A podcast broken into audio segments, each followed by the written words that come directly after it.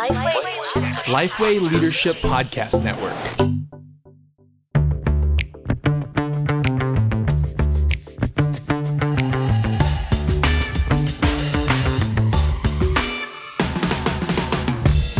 G'day and welcome to the One Thing, a podcast designed to give you one solid practical ministry tip every week.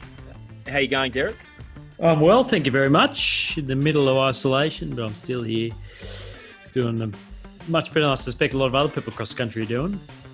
Yeah, so uh, over the weekend, uh, Scott Morrison, the Prime Minister, has announced that no no gatherings in public uh, greater than two people. Today, today, I guess on today's episode, we want to talk about well, what would happen if in 48 hours there was a you know a greater lockdown, if there was even more restrictions. So let's so let's hear from Rob Morton, Hastings, New Zealand. From from our point of view, we had 48 hours notice until we went into a complete lockdown, uh, and some of the options that you're talking about just are not available to us. So uh, we can't interact with people from the community. We can't go around to the house. We can't drop them anything off. We're strictly stuck in our own. We, we call them bubbles, our own household unit.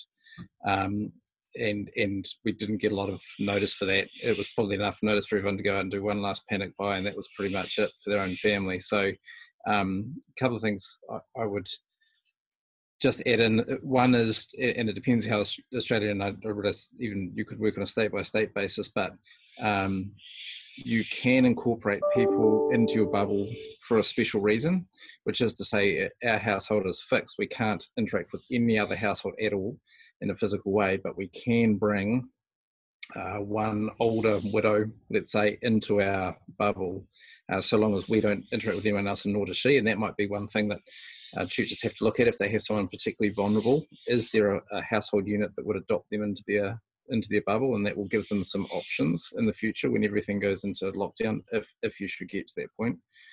Um, the other thing is uh, we can't we're, we're, not allowed to drive on the street to somebody else's house to drop them something off you'll be stopped by police uh, and uh, asked where you're going and why and is it essential so one option might be to think very early if you're given 24 48 hours notice you know it, particularly families without internet or something like that could you put together little kids packs with colouring in and all that sort of is that an option for dropping those into into people at short notice something just to, to get a family or a household through uh, for us, which is going to be the next four weeks, but it could be longer.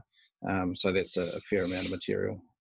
Yeah, unfortunately for us, we because we went into lockdown so quickly, it wasn't communicated uh, exactly how it was going to work ahead of time. Um, and so a lot of people have missed out on being in a bubble because people didn't know that they could do that. Um, so again, it, it, yeah, I, I can't say what will happen in Australia, but that's that's what's happened here, um, and it's just worth thinking there might be that option. Um, whereas we have examples. So at the moment, my wife's grandfather's in hospital. Nobody can visit him at all in hospital, and should he die, we can't have a funeral. He will just be buried or cremated, and nobody can show up. There, there are going to be pastoral issues like that.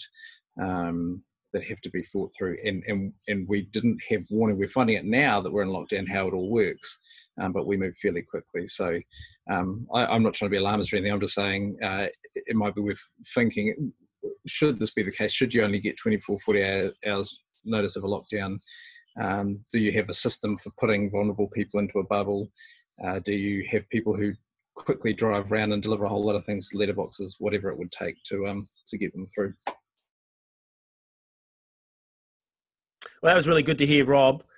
Uh, from New Zealand talk about moving into lockdown really, really quickly. I just want to quickly sort of war game that with you, Derek. And we've also got Mike Sams uh, from Adelaide uh, joining us on the conversation as well. Uh, Mike was a pastor in the Holy Trinity Network uh, for 10 years. And then before that was a assistant minister uh, in Sydney. it brings a whole bunch of experience. Mike, it's great to have you on the podcast. Thanks, Scott. Uh, so, Derek, I'm going to push to you first. You've got 48 hours to prepare your church. What do you do uh, to interact with the wider local community? Well, I don't think there's any answers to this at the moment. As with most things like this, no one really knows what to do. And all our care systems for the wider community are geared to being able to step outside, go to see them at a door, and care for them. So I suppose this 48 hour question really pushes us to thinking, um, and you know, obviously we would we'd love to know that um, they've got enough food. There's you know, family situation is okay. There's a limited amount we can do if we've got 48 hours. So I wonder whether one of the things we just need to consider for our community is how do we let them know that we are here and enable them to be able to contact us. Now that's Yeah, hard. A in number of a number of people have already been doing that. You know, they've been doing that viral kindness care card. So in some senses, you you're planning you you're doing now to be ready in the next few weeks. You're you're creating those interactions with your wider local community now.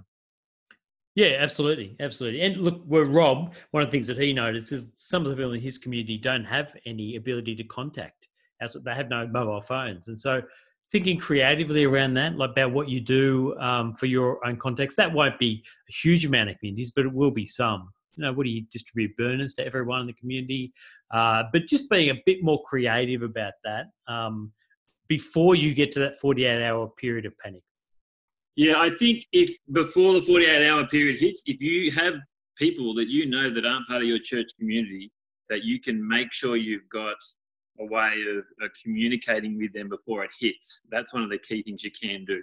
Um, and so you've got a 48 hour window, if that hasn't happened already, to actually uh, say, hey, what's your, what's your uh, um, email, phone number, uh, just to, so we can keep connected um, when we can't actually see each other. Okay, I, I want to get to the to the one thing. The government has just announced you've got 48 hours and we've got to go to a total lockdown. You've got to stay in your houses. You can only one person can only go out to uh, to go to the shops. There's no travel on the roads. Uh, you've got 48 hours to prepare your church. So, Derek, uh, what's the one thing that you're going to prioritize in, in that instance? I'm going to do two things.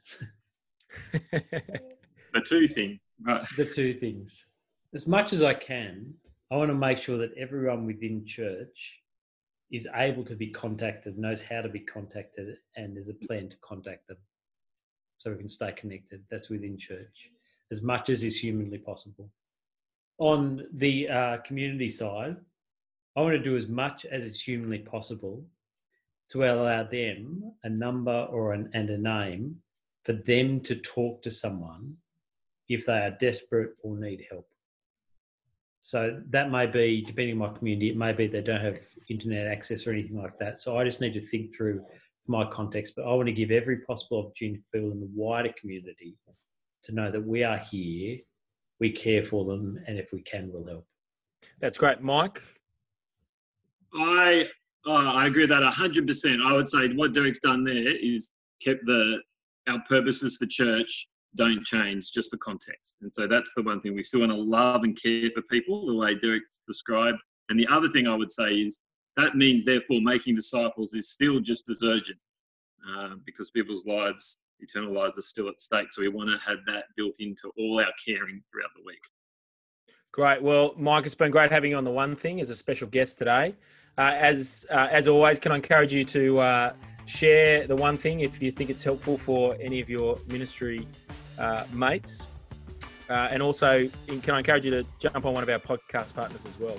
Uh, we're part of the Lifeway Leadership Podcast group, so jump on and check out one of our other podcast resources. I was listening to 5LQ just the other day, a great interview with Tim Keller. Some really helpful stuff for the Christian leader just on uh, on repentance uh, and and forgiveness. And so, can I encourage you to jump into uh, to that episode? Well, it's been great, uh, great talking. Uh, I'm Scott Sanders. I'm Derek Henner. Chat soon.